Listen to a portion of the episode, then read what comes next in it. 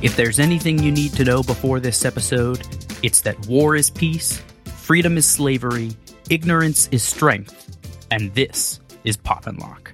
I'm Natalie Dowzicki. And I'm Landry Ayres.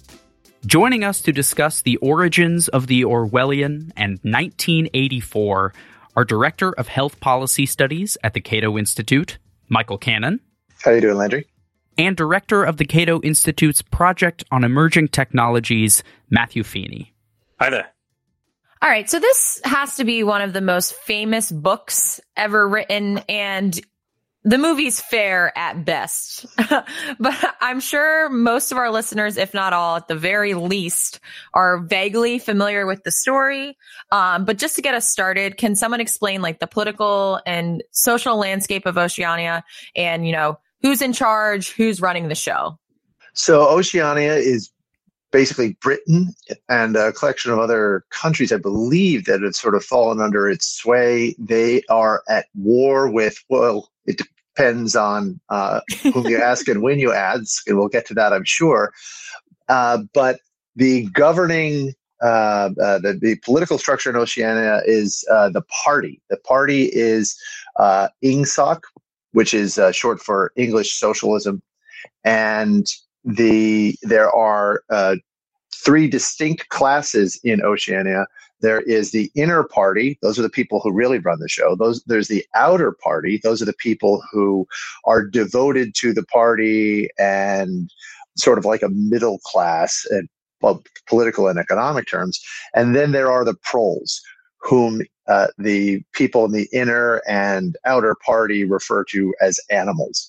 And it is a highly repressive dystopian society where uh, you have where the state really is totalitarian, is controlling every aspect of of of of life, from economics to familial and even sexual relations to the way people think. Yeah, and the uh, the crucial uh, figure in the whole thing is someone called uh, Winston Smith, who is a uh, one of the many of the party members who works in the so-called Ministry of Truth. In in the novel, there are um, three major uh, ministries that oversee uh, Airstrip One or Oceania, but certainly Airstrip One, which I suppose is 1984's um, uh, prediction of what um, the island of Great Britain will be called um, in this new regime. uh, and the, I mean, the, the, these ministries are um, are uh, are called you know the Ministry of Plenty, the Ministry of Love, the Ministry of Peace, and the Ministry of Truth. And uh, of course, you know the, the book has many contradictions uh, discussed in it. Uh, I'm sure we'll talk about doublethink later, but of course the the Ministry of Peace is in charge of war. Uh, the Ministry of Plenty seems to be overseeing a rather impoverished economy, uh, and the Ministry of Truth is basically the, the propaganda wing of the government, and it's where uh, the protagonist, uh, Winston Smith, works, where he works on um, fixing, shall we say, uh, the old uh, journalism of the world before the revolution. I think this is actually a really good opportunity to get into the topic of doublethink that you raised, Feeney, because it is one of the most influential and uh, long lasting ideas that has really become part of the vernacular of everyday life in conjunction with things like Big Brother, um, which have become synonymous with ideas about mass surveillance and particularly state run surveillance. Um, can you explain the concept of doublethink for someone who might be struggling with with what it might mean or entail and I think why does it have such a, a lasting legacy? Where do we see that in the real world? It's it's a good question, and, and you're right. I think to highlight the influence of the book's vocabulary in modern discussions about surveillance and government repression. Uh, Orwell's own name has become an adjective to describe something as Orwellian, uh, but there are other words uh, and phrases throughout the throughout the book that that people will pick up on. So, for something to be memory hole or Room 101, uh, the thought police Mhm. or thought crime. Um, it's it's a real testament, I think, to Orwell's genius that he developed, you know, by himself a vocabulary that is now just taken for granted in discussions about some of the most serious civil liberty concerns. Uh, and doublethink, I think, is perhaps best um, encapsulated by the slogans of the English Socialist Party of INGSOC, which I, I have in a poster uh, in my in my office. Right, the the idea being um, the the slogan is you know war is peace, freedom is slavery, and ignorance is strength. Uh, and the the basic point of doublethink is the ability to hold two contradictory phrases in your mind at the same time is true. And it's very very uh, important uh, in in the novel uh, because, uh, as I think you know, Orwell understands it, language is a political weapon, and once you can get people to think contradictory things, your ability to um, control them is is increased uh, I- immensely. And you know, there are a couple of times in the book where Orwell talks about um, the sort of people in, in this world and how important they are to the party functioning. Uh, you know, there, there's a, there's a part in early on in the book where he describes one of his neighbors as the sort of person essential for the success of the party because the man is stupid. Um, you know, an imbecile. Uh, and later, when he's talking to one of his colleagues in the Ministry of Truth, working on the dictionary for Newspeak, the vocabulary, uh, he predicts the death of this person, um, saying that you know his loyalty wasn't enough. He just didn't quite what um, what it takes to survive, even in this dystopian world. I think it's also funny that we're talking about the or the vocabulary that Orwell chose for the book living on and having influence in our world. One part, a big part of the book is how they're of the book and this and uh, in the movie is how they're shrinking down the vocabulary that exists. Mhm. Um, so like there's this whole this whole concept of like they only wanted like three different ways to say good, right? Um, so they were gonna there was no longer gonna be like great and all that kind of stuff. They're going to boil down the vocabulary so much to the point where like people weren't like, wouldn't be able to have this. I think there's like a line, wouldn't be able to have this discussion, the same discussion in like 2050. Um, which is interesting because Orwell added all of all of these things that you think of like when someone says Big Brother, you automatically think of the book and like in the part of the book and in Newspeak is when they're just boiling down the language so much that everyone like one can't converse with each other and it's like uni- it's so uniform that like everyone's opinions are the same too because they only have the same vocabulary to explain what's going on. Yeah, it's a it's a method of control that they are exercising over the people by only giving them so many options about things to converse and ways to frame and sort of priming them in a way that sort of gives them a control to prevent uh, another idea that becomes part of the vernacular that Orwell came up with which is thought crime which is you know there there is no law theoretically in Oceania or or even practically. They say that outright. But there is a sort of from the it it was instituted top down but it has grown from the bottom up. This preventative uh, sort of crime stop mentality of getting to the point where something might be dangerous or going against what the party believes against Big Brother and halting that before even the thought of it can occur. Um, and and this was interesting because we actually just recorded an episode about Arrival um, with the Amy Adams film, which is specifically about the the use of language and how it influences perceptions of the world and the sort of delicate balance between determinism and and relativism and and there is this sort of fight uh, that becomes overt by the time that Winston Smith is abducted by O'Brien uh, uh, and taken to the Ministry of Love's headquarters and is undergoing this like chapters long torture, which lasts an indeterminate amount of time uh, for a point where he he at one point asks O'Brien, uh, who has been basically we find out the book that he had ceded to uh, Winston, The Theory and Practice of Oligarchical Collectivism, which is supposedly written by Emmanuel Goldstein, this dissident and uh, subvert rebel uh, leader of the group, the Brotherhood, that's trying to fight against the uh, the party and such. You find out O'Brien has essentially parroted this identity and written it all himself and tried to create a flawed manifesto for collectivism that will ensnare people who are captivated by the ideas but is is actually he thinks kind of just a crock. Winston asks if it's true, and he says, as a description, yes, but the program it sets forth is nonsense. But there are similarities in this sort of constructivist view of reality that O'Brien talks about that are seated in gold the the supposed Goldstein writings, and I think that's the description that he he talks about. Like you're not going to be able to do much with this because the party is so powerful, but the way that meaning is controlled can allow them to influence what becomes reality and what constitutes something being in existence, uh, and they know that, and it they it becomes the tension between Winston's desire for objectivity compared to the control that the party wants to influence. Yeah, everything from uh, doublethink to crime stop, newspeak generally, and the existence and of the of, of Goldstein, the Goldstein Manifesto, and what O'Brien and the party do with it. They're all part of this elaborate system of control.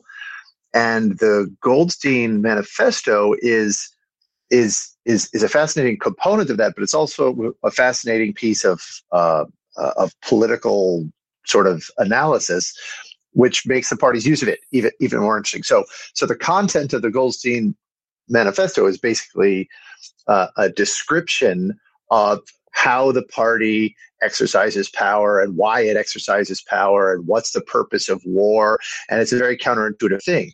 You know, the Oceania is at war at East Asia, is, is at war with East Asia or someone else. And you think, oh, well, they must be the enemy and the purpose of war must be to win it. The Goldstein manifesto explains no, the purpose is not to win the war. The purpose is to have the war so that the people on top can stay on top. Uh, and not only that, but wage war on the people in their own country who are beneath them. The, the purpose of war, the manifesto explains, is to keep the inner party on top and let them uh, wage war not so much on East Asia as on the people in their own country. The outer party and the proles, and uh, it's it's it's a it's a fascinating uh, description of you know what could uh, emerge uh, a dynamic that could emerge uh, through political systems and people's self interest. Even even uh, if, in fact, I, I think it uh, what one frustration I have is that that is it's possible that that could emerge. It's very hard to believe that that could happen in an in an intentional way, like the Goldstein Manifesto describes. Still, uh, it's this really insightful and damning critique of the party, mm-hmm. and the party uh, creates it. You know, we don't. Orwell's never really clear about whether Goldstein actually exists, but it kind of he kind of makes it uh, seem as though he Goldstein is just a creation of the party. Certainly, O'Brien says that he wrote the the manifesto, uh, and and that could have happened whether Goldstein was real or not. But uh, that that the party itself wrote such an insightful and damning indictment of uh, their own activities itself is fascinating. And then they uh, then they use it, they deploy it in a way that helps them to quash opposition. You know, they let this exist, that this manifesto exists. They share it with people they think might be uh, uh, uh, subversives, might might be hostile to to the party. Uh, they use that to identify them, uh, and then once they do, they torture them until uh, until they until those uh, would be revolutionaries end up loving Big Brother. Um, it is uh, it, it, it, was it's fascinating on a number of levels. Uh, it, a lot a lot of them having to do with how they exert uh, how the party exerts control, but it's also fascinating because Orwell manages to worm into this this this narrative a really insightful and powerful uh, or a lot of really insightful and powerful observations about what drives a totalitarian regime like that. It's uh, something that that struck me while while reading the book um, is uh, you know well I don't which time it was, but Goldstein seems some kind of uh, like Trotsky figure, and of course you know Orwell had a whole treatment of the Russian Revolution in Animal Farm. Uh, but this is, you know, a, a, classic example, right, of someone who could have been an ideological um, leader of a movement becoming, you know, the eventual victim of its own successes, right? So Trotsky himself ends up with a nice pick in the head in Mexico, uh, killed by killed by the the Soviets, uh, and there's this, you know, but nonetheless, you'll still have, you know, communists for, for, for decades, of course, talking about how great Trotsky was. And obviously, you know, Stalin was the one who really screwed it up. And, you know, true communism has never been tried and the usual stuff. Uh, but it, it was a, I think, I, I don't think it's an accident that, that Orwell, uh, took, uh, approached Goldstein in that way. Um, and, and I think, you know, Landry is right to point out, um, earlier that I, I think especially libertarians, if you're a classical liberal, you think about the rule of law and how important it is to have checking institutions and and all of that. But you know, in the first few pages of the novel, uh, Smith says, "Well, nothing was illegal because there were no longer any laws." So in the situation where the only thing that really matters is the will of the party, uh, and it's not it's not bad laws or bad institutions. It's you know.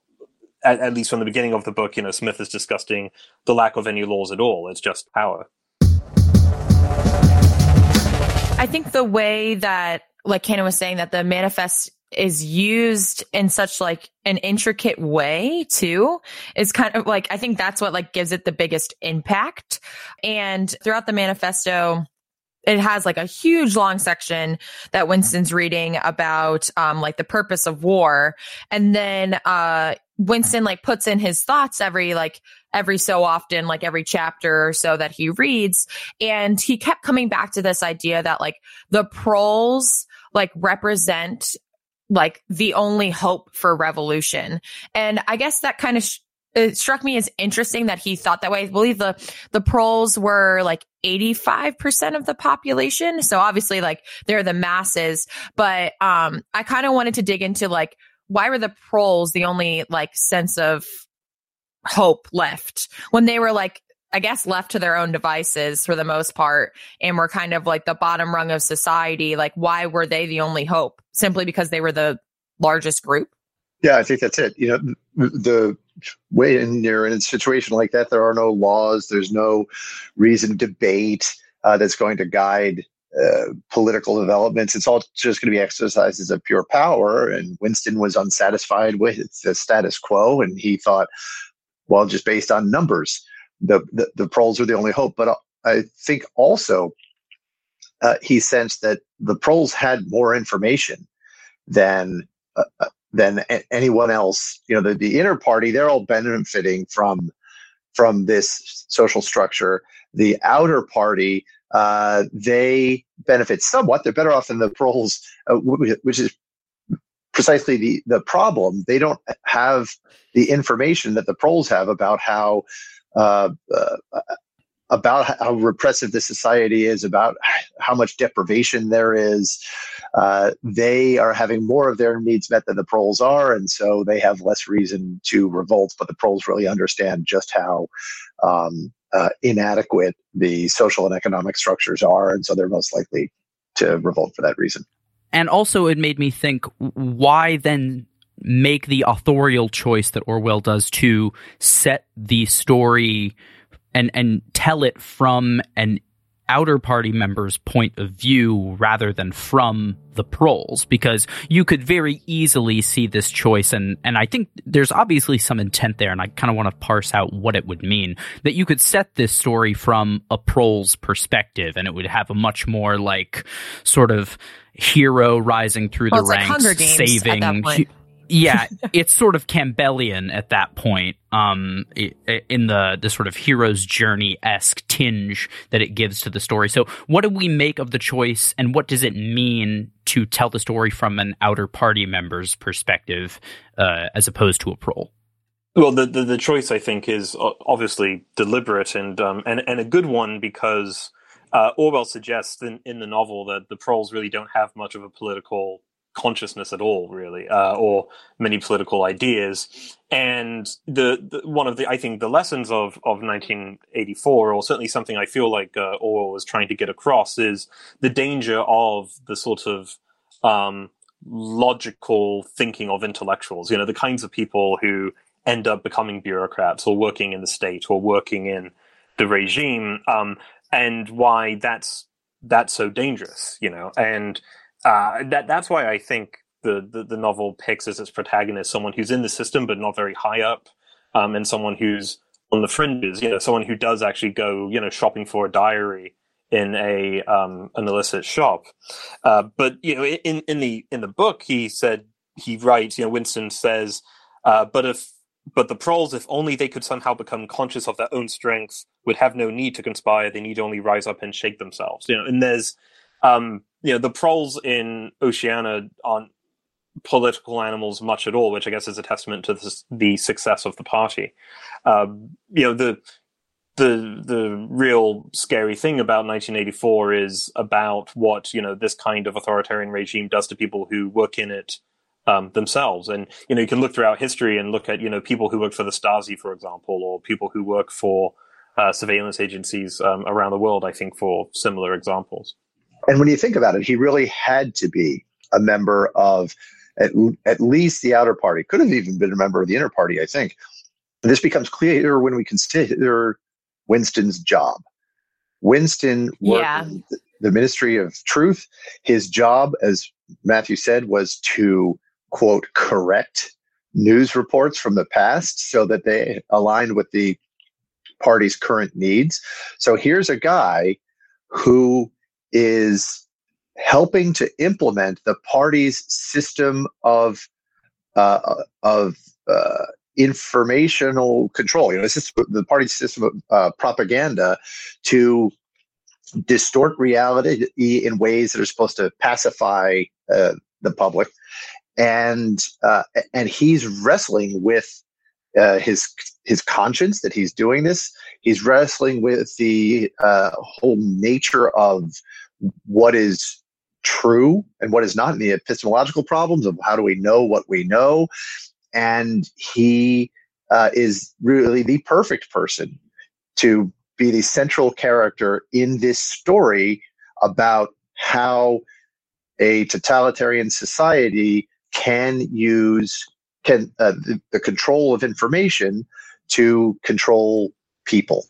And I think this is um, something people observe very often with their political enemies, but not very often with their allies, right? In the sense that, you know, something that I think should always be remembered about 1984 is that everyone sees their political enemies in Big Brother and in the party, you know, so where, wherever you are on the political spectrum, you can point to behavior from your political opponents and be like, "Oh, that's Orwellian," or "That's something that's that's thought police stuff."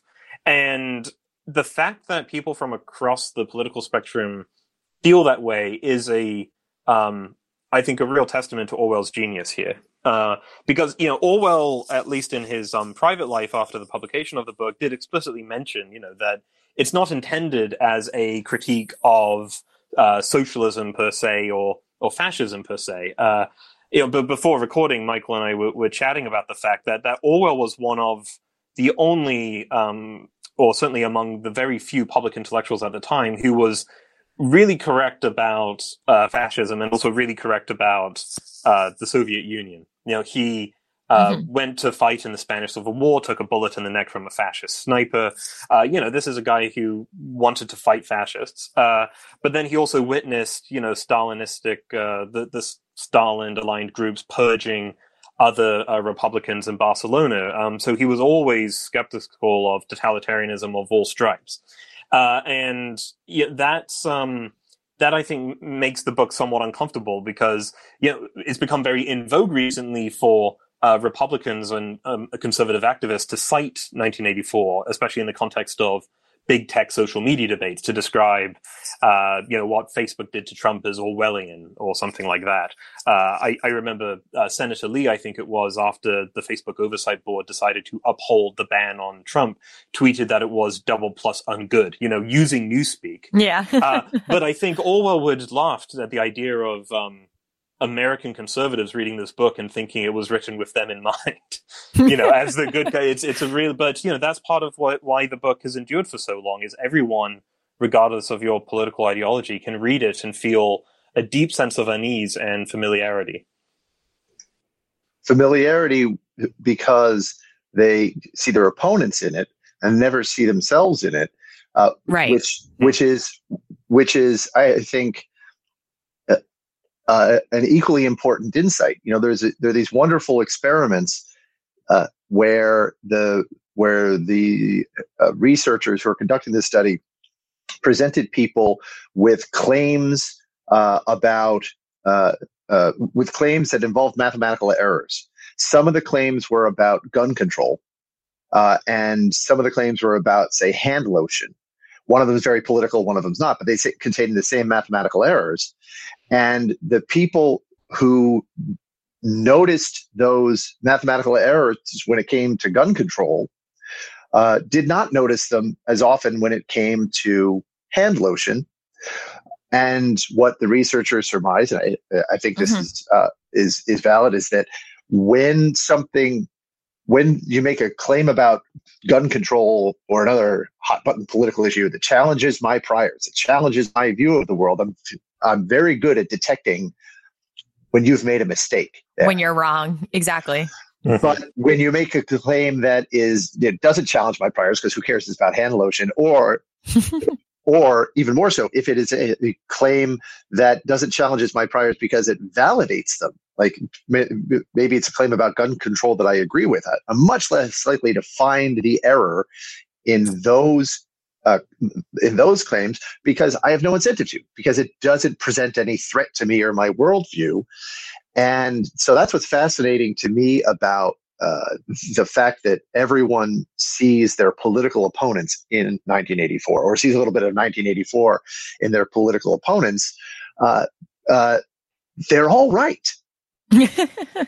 oh, Matthew and I were talking about this earlier, and I joke, except except for libertarians, this doesn't this doesn't apply to us. but they're all, they're it never right. does. This is, this is a natural this is a natural uh, human tendency to uh, to look for threats and ignore things that aren't threats, and it is it is it is why uh, the free flow of information is so important because we're never, by definition, we're never going to see our own blind spots, and and and like it or not, we all have them. Yeah, and often, I mean, it's not directly related to, to 1984, but nonetheless to do with Orwell and language. And um, I, the the essay that Orwell wrote, you know, politics and the English language, I think, does a good job of um, showing how sloppy people can be with um, with language. And in politics, I think sometimes people seek out vocabulary to justify certain policies. So an example might be, you know, we America doesn't wage war and drop bombs on innocent people. It has kinetic military actions that sometimes yield collateral damage, right? And that is, and and if you don't like reality, right? It's it's sometimes comforting to have a vocabulary that makes you feel slightly better, or to make your policy sound good. Um, and that that I think is something we always have to be on the lookout for, especially in policy and politics. That uh, people do this all the time, um, constantly thinking of ways to dress up policies that their allies might use um, in order to make them sound better. Uh, but the the precision of of language is is very very important, and uh, something I you know think shouldn't be overlooked is that the, the novel comes with an appendix that it actually has a whole discussion on newspeak that is worth yeah. um, worth unpacking. Uh, because you, Orwell does a very good job of pointing out that you don't have to get rid of the word necessarily you just sometimes have to get rid of the concept. Whereas you know even in newspeak the word free is a word as in a dog is free of lice. But the important thing of newspeak is to get rid of the word free meaning anything like politically free or mm-hmm. to have you know real freedom in, in that sense I think too, we were touching on a lot on this like idea of like familiarity, like whether it's reading while you're reading the book or watching the movie. And like what struck me kind of like Feeney was hinting at earlier, like with the Big Brother being used in like the larger tech and surveillance conversations that are going on in the policy world.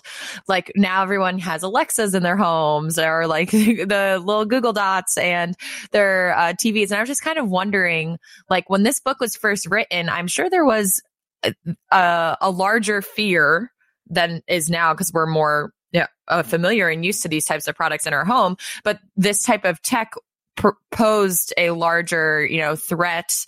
People thought that, you know, the government was always watching. Um, now we're just like acutely aware that the, that we're always being watched. But I think before it was more of like a legitimate panic, probably when this, uh, when this book first came out. Um, but it's just like, I guess that made, I made I guess like uh, the existence of all these products in our lives now kind of made the 1984 story a little bit more like surreal. I guess because I could see, I was like, oh, I can see like us having all these types of products where, you know, it's always, it's always on, it's always listening, or like you can only, or, um, in their case, they could only turn, they talked about t- turning the telescreen off, um, for like only 20 minutes or then it would be suspicious. So I guess like that type of familiarity, I think, especially since surveillance has been such a larger discussion going on for the last decade or so, I think makes 1984 even more like harrowing or re- relevant at the very least? I didn't read this book until I, I already had uh, an Amazon Echo in the kitchen and a, a Echo spot in the in the room where I was reading, where it has a camera on it. So I look at the book and then I look over at the camera and I look at the book and I look over at the camera. and and so that was interesting. But I, I think Natalie's point is is really important it's difficult to put yourself in the place of someone who is reading this book when it came out in 1949. Right. Uh, maybe easier for me than for the rest of you because I was born closer to that date. But uh, almost none of the, you know, televisions were still new. And the idea that you could have two way video communication, uh, very far off. Uh, but the world, everyone's world was was smaller as a result of the more primitive uh, uh, telecommunications technologies. And so to introduce into that world the idea that everything about you is suddenly going to be uh, exposed to uh, uh, to members of the party who are going to be watching you and, and critiquing you was yeah it was even scarier than than it is today we have and yet and so we have a lot of these technologies now in our homes uh, that that in theory could be used to watch us, uh, but but generally they're not. So I think, and and so it seems uh, keep telling yourself that less, seems less scary to us now. But you have to recognize that the potential is there, and it does lend you know the that potential does lend itself to legitimate concerns that someone is listening, even though uh, we think Alexa is over there being dormant. She's actually taking notes on on you know the political conversations we're having around the dinner table. Yeah, I, I was struck um, rereading it that you know when, when I first read the book, uh, obviously the, the the horror of the telescreen seemed to be that it was a a surveillance device, right? That it's, right. it's always watching, always on. But what what really hit home this time is that it's it's simultaneously a surveillance device and a broadcasting device. So it's broadcasting propaganda from the party uh, while also watching you. And again, maybe because of what I do for a living, my first thought was this is how many people on the American right view social media these days. that it's a uh, you know these you know Facebook and Google, for example, uh, are not just mechanisms for surveillance, but they also have political bias and are trying to influence how you think. Uh, and I, you know, I, I wouldn't go that far, but uh, I, I think many on the political left would look at something like the telescreen and and see an Amazon Alexa or something as similar. The idea being, uh, you know, if, if these companies can learn more and more about you, then they can advertise more accurately to you. And how free are you really? Like, you know, when, when Amazon or Google suggests, oh, you want this new speaker, how much do you really want it? Or how much is it that they've just they've figured out a way to make you think you want it right? And and that is you know uh, this kind of um, surveillance capitalism critique that has become very in vogue recently. Uh, but but it raises interesting questions of um, how much control can you have when there are people insistently trying to tell you um, things all the time? Uh, and you know the, the, the book 1984 begins with Winston Smith Smith finding a small corner of his apartment where the telescreen cannot see him, and he can start writing this diary. Beyond examples of doublethink, that we have talked about. And if anything comes to you that you're like oh this is definitely an example of doublethink that we see concretely today whether it's with social media or it's you know with the way people vote or view politics or etc you could you could think of many many ways to to sort of view these themes in in today's political landscape. I'm also interested in modern day examples of things like crime stop um, and and this is something that Feeney had touched upon about uh, the the sort of value to the party of uh, imbeciles or morons um, to to the cause and what that can do. H- how would something like what what they define Crime Stop as a sort of protective stupidity? Um, how is that used today? You know, whether it's uh, as as an instrument that people try to influence others with, or intrinsic in the way that people think um, to to sort of shield themselves. Well, I think the clearest examples probably come from U.S. foreign policy where uh, there is this reflexive um, well there's there's this belief that the united states is a city on shining city on a hill and we are uh, an exceptional nation because we were founded in liberty and when we intervene around the world it is to spread freedom and democracy.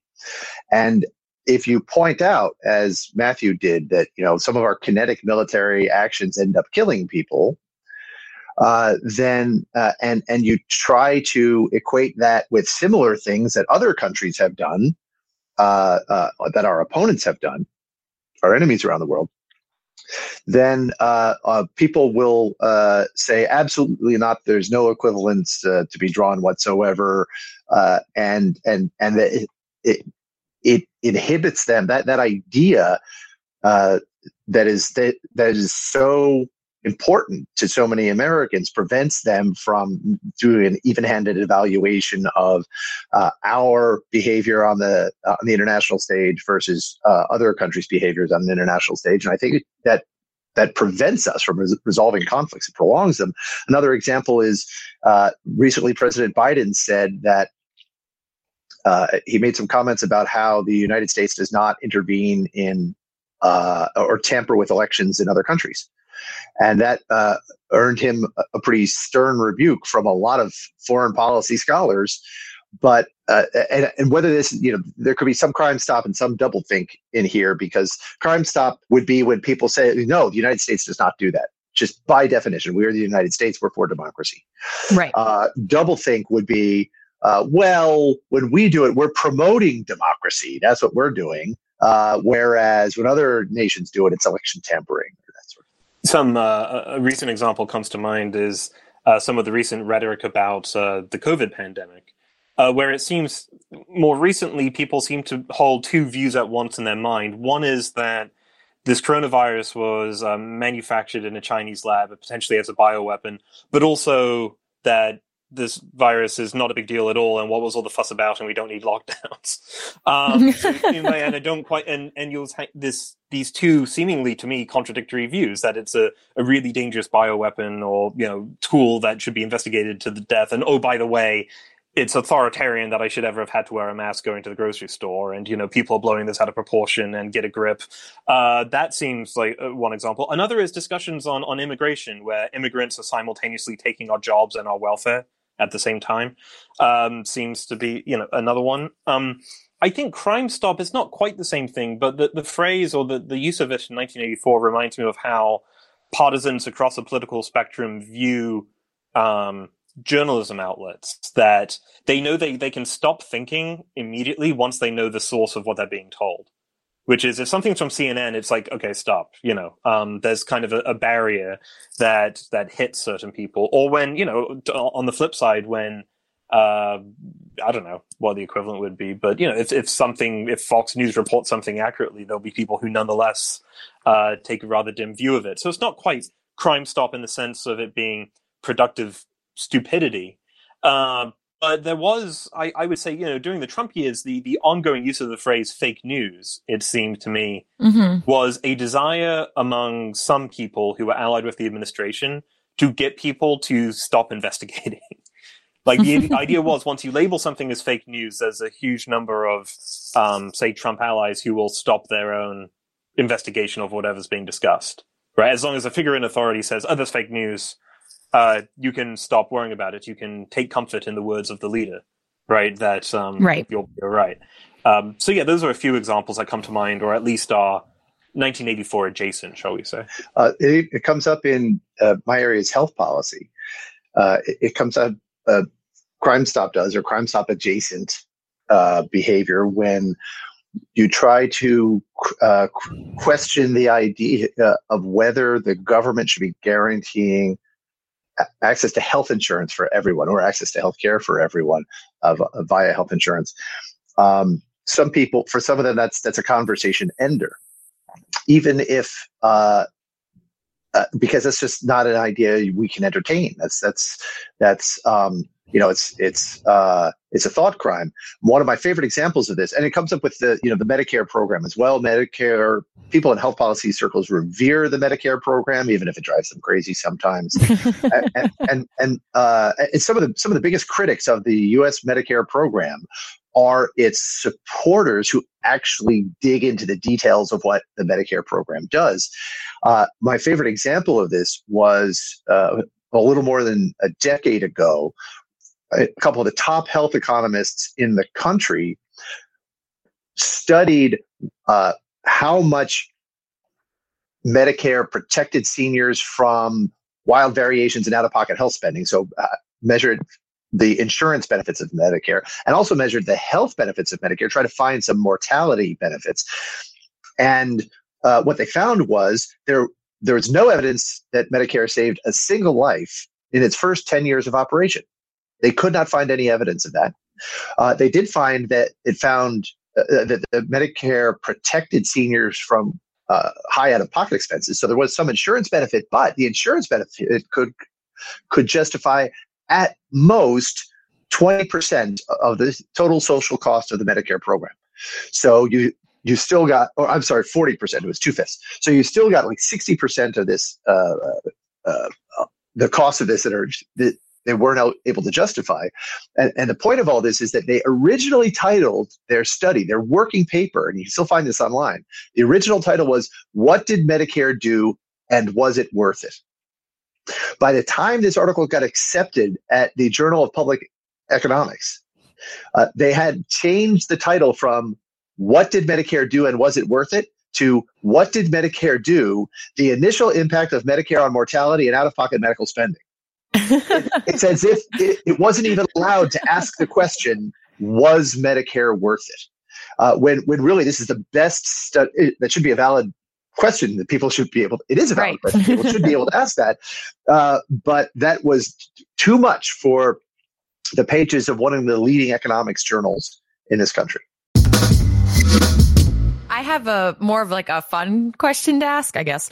Um, so Matthew earlier had mentioned like how 1984 has the Ministry of Peace, which wages war, the Ministry of Plenty, which actually like is the one who like is overseeing economic shortages. Uh, the Ministry of Love, um, that's like the center of the inner party's low, like activities. And I was kind of curious which ones you guys thought like were the most like dangerous or like the mo the the worst of the three because they're all they're all pretty bad or like kind of the ones maybe that have the largest impact if you can't think of which one would be the most dangerous. Well, I always I remember having these kind of um, fight. I've had fights like this with with libertarians because um, some libertarians, uh, some libertarians, I won't name names, still insist on this kind of um, name them, name them. shame, unless it's me. They they insist on this um, this distinction right between like you know social freedom and economic freedom, which is a distinction I don't think makes any sense. But um, my and and you know people will say, well, you know, what use is the um, what's the point of being wealthy, right, and prosperous if you don't have the freedom to uh, to write a news article or to protest your government or to have jury trials or whatever. Um, and other people say, well, what's the point of being able to found a newspaper if you don't have any money to do it, right? Um, I, I don't want to live in a society where any of these four ministries uh, have any power over me, um, because um, even if I have the, even if I live in a peaceful country where uh, there's no censorship and uh, I'm allowed to say what I want, but there's still food rationing. That's not great, right? I don't want to have to worry about that. On the other hand, you know, if I'm very, very wealthy and I never have to worry about being hungry, but um, nonetheless, I could, you know, have the thought police come after me, and I'm not allowed to have private thoughts or to buy books or to work at a think tank or anything like that. That's a pretty miserable existence too. Um, I, I, view them all, you know, maybe four sides of the same instrument. Really, um, I, I, hate them all equally, um, fear them all equally. Uh, I mean, ultimately, they all have the same authority behind them. You know, in 1984, it's there are no laws. You know, it's just the will of the the party, and it's going to be someone um, in a uniform with a, a gun or a, a, bludgeon enforcing the rules of all four of them. So um, it's a bit of a cop out answer, but yeah, none of the above, please. If I can. I have a non. He's taking option answer. E. He's taking option E. All right. Okay. I have a non cop out answer, but I, will reserve the right to change my answer. Um, but my my answer is that the Ministry of Truth is the most dangerous, and it has to do with there's this wonderful, and by wonderful I mean horrifying, uh, quote from uh, Solzhenitsyn's uh, "The Gulag Archipelago." That says that if you really want to get people to do evil, you have to give them an ideology. You have to make them believe that what they're doing is right. And the uh, the the Ministry of Truth and the propaganda it puts out touches on everything. I mean, first of all, it it, it I mean, it, it distorts uh, people's idea of reality. It hides reality from them. It gives them uh, an ideology to explain the world around them, to explain uh, the uh, uh, why the party is good, why they should ally themselves with the party, do what the party wants. This we can see uh, newspeak and uh, and all these propaganda activities as as an example of the party trying to instill in the people this ideology that will get them to do evil in the party's name. Uh, and we can see it in the way that the uh, Winston's neighbor's child reports on his own father to the parties and his his uh, father ends up in room 101 as a result. And and so i think it's because the ministry of truth is able to shape the reality uh, that people uh, that, that the people in Oceania see it is even more powerful than uh, the um, uh, uh, ministry of peace, even though it's supposedly able to wage war, we don't really know how much of a war there is. All we know is that Winston uh, uh, sees these newsreels on the on the telescreen. He sees some people paraded in front of him that the the party calls prisoners of war, and uh, and and he uh, is you know doctoring articles to uh, recast the war in in ways that the, that the party prefers. But just as uh, Goldstein may be an invention of the party, uh, some or all of the war could be an invention of the party if it controls all the information flows. How do we really know uh, how how much of what is going on there is true? So yes, the fact that uh, the all of the all of the parties activities by uh, oh and the the Ministry of Truth also uh, uh, uh, controls what people think about the harms that the um, um, what's the the the Department of of of uh, the, the words escaping me the economics one the, the plenty. Ministry plenty. of plenty that's what it was. I wanted to say scarcity because i'm an economist. But uh, uh, you know the ministry of truth is is uh, is hiding the harms that the ministry of plenty is imposing on the people by making a reduction in chocolate rations, like an increase in chocolate rations, so that people will celebrate that. Yes, all of this stuff is backed up by uh, the threat of uh, physical violence from from party members if you commit a thought crime or or or or or whatever else.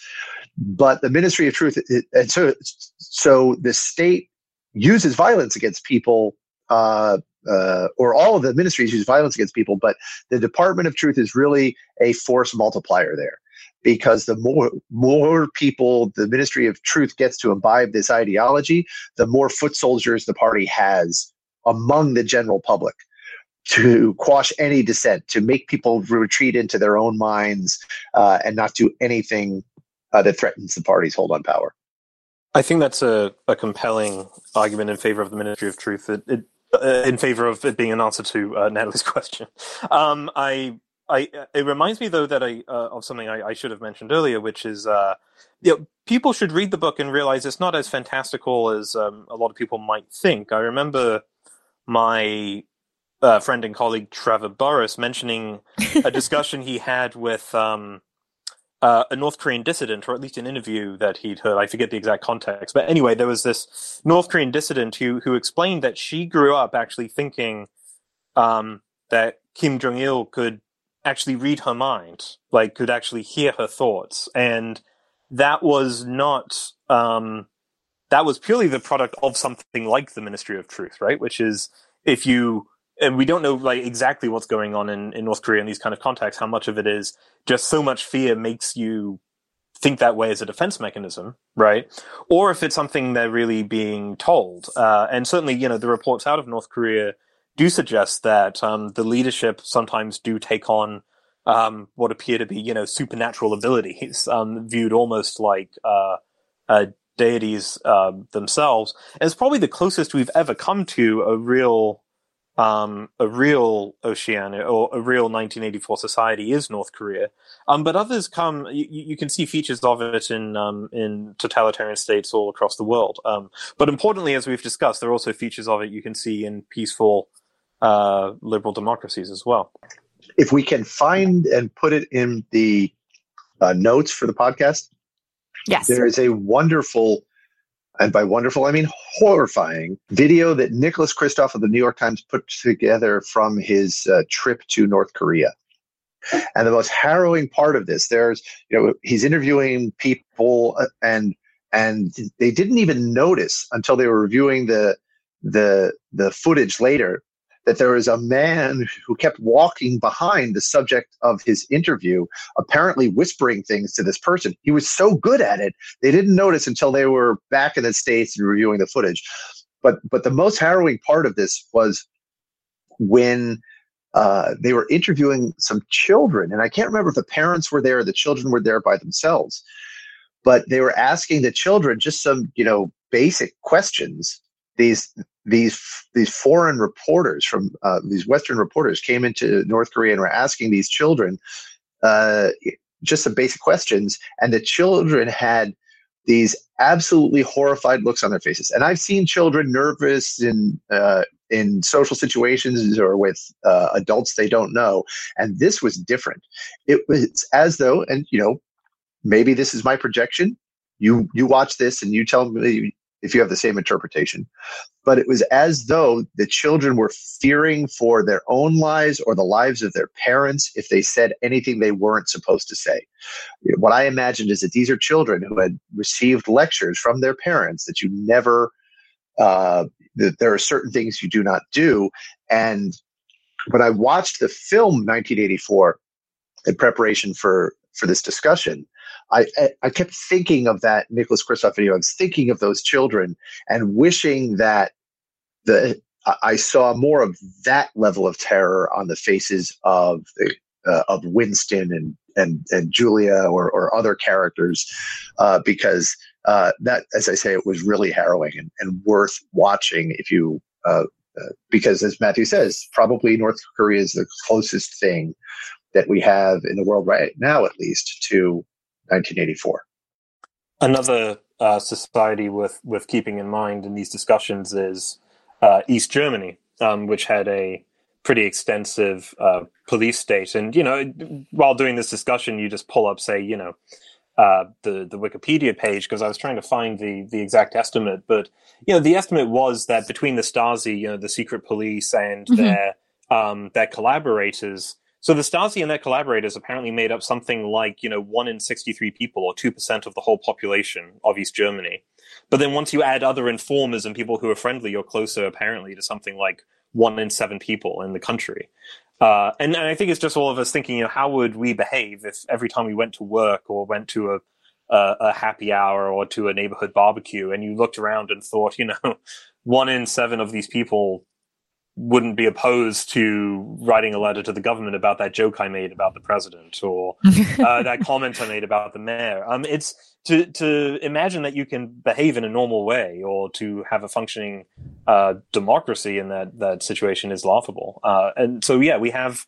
Um, unfortunately and tragically, some uh, real life examples of the sort of thing Orwell was talking about something that you can do uh, today. Uh, is is look at examples of how um, there are still stark divides within Germany that go that are almost strictly broken down by the old border between East and West Germany. Um, there was a few years ago, I think it was the Washington Post published polling um, of questions about things as mundane as political views and attitudes towards recycling and trust of neighbors and these sort of things. And even only a few years ago, you can look at the map of that polling, and there's still a divide in East Germany and West Germany. Um, you know, something that uh, our conservative critics, I think, um, may be onto something is to to remind us that you know cultures are pretty um, pretty fragile, uh, and that.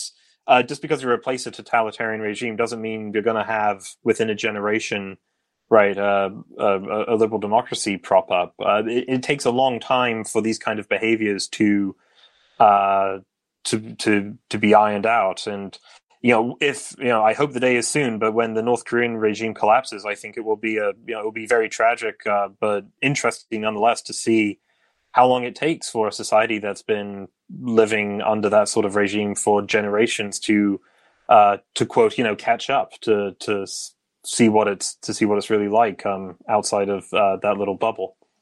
And there are other data points here. I mean, I want to I want to see what that looks like in North Korea. We have seen how it occurred in places like Russia and the other Soviet bloc countries.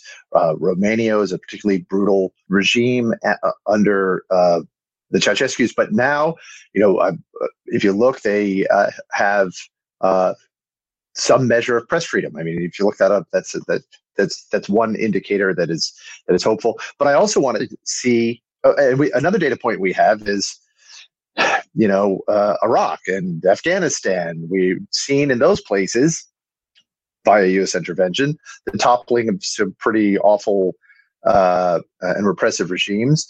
Uh, they tend not to just enact constitutions like the one we have in the United States and spring, you know, flourishing liberal democracies tend not to spring forth. I also want to see, uh, and that could be as a result of external intervention, but we can tell similar stories about about Saudi Arabia, or we could we could say about North Korea what we uh, what we say about North Korea we can say about Saudi Arabia. I would like to see what it looks like when that regime gets toppled. I would like to see what it looks like when a number of African regimes get toppled. Uh, but these things have been happening for millennia. You know, this this this dynamic and it's actually a very rare thing that you end up with dramatically more freedom uh, uh, after after a revolution.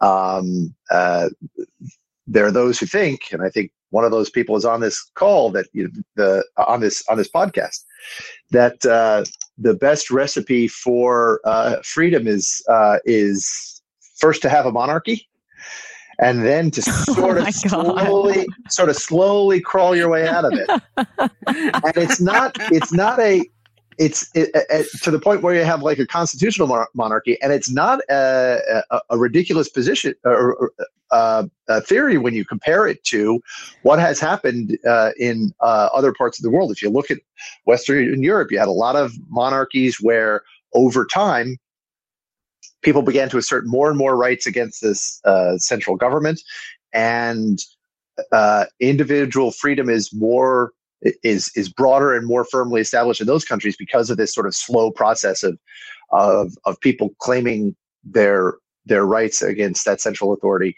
and and there's even some of that in the United States. I mean, you can see the American Revolution that way, and then you can see uh, uh, uh, the the civil rights movement that way. Um, uh, yeah, it, it it it is a, a really interesting question. What happens once a totalitarian system comes down? And the answer is not always the one we would like it to be. Um, Feeney, do you have your rebuttal to to no, his monarchy uh, statement? not at all. No, uh, uh, God save the Queen, long may she reign. Um, you know, I, no, I don't have. Well, look, I, I do think Michael is right to highlight um, American foreign policy and its, shall we say, uh, disappointing results from the point of view of liberalism. Um, I think we have to be careful to assume that there's, um, you know, an, an, easy answer to uh, questions about what to do with people who are unfortunate enough to live in these societies uh, that uh, that exist today. Uh, you know, in, in 1984, the, the suggestion really is there's nowhere to run, right? There is no, uh, there is no refuge. Um, it's a rather bleak outlook. Uh, you know, libertarian me takes the view that um, if if anyone who lives in these societies is fortunate enough to be able to escape or to get out, that our immigration policy should uh, welcome them with open arms. Uh, unfortunately, that is not the case. Uh, I wish it was, and we have you know people like Cato working on making our po- uh, America's immigration policy more like that. Um, but it's certainly it's certainly true to say. I would say uh, whether you're a Republican democracy or a constitutional monarchy, um, both of them seem compatible with um, small L liberalism, um, at least at the moment. Thanks for listening. As always, the best way to get more Pop and Locke content is to follow us on Twitter. You can find us at the handle at Pop and Locke Pod. That's Pop, the letter N, Lock with an E like the philosopher, Pod. Make sure to follow us on Apple Podcasts, Spotify, or wherever you listen as well. We look forward to unraveling your favorite show or movie next time. Pop and Locke is produced by me, Landry Ayres, and is co hosted by Natalie Dowzicki. We're a project of libertarianism.org. To learn more, visit us on the web at www.libertarianism.org.